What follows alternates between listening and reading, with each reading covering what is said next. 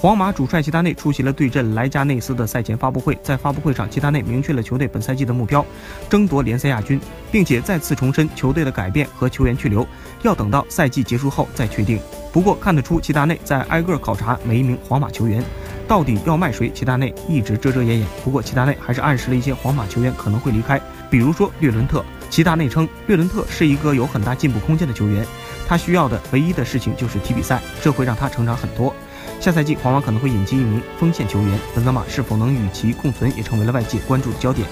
对此，齐达内表示，本泽马和任何球员都能共存，他可以做很多事。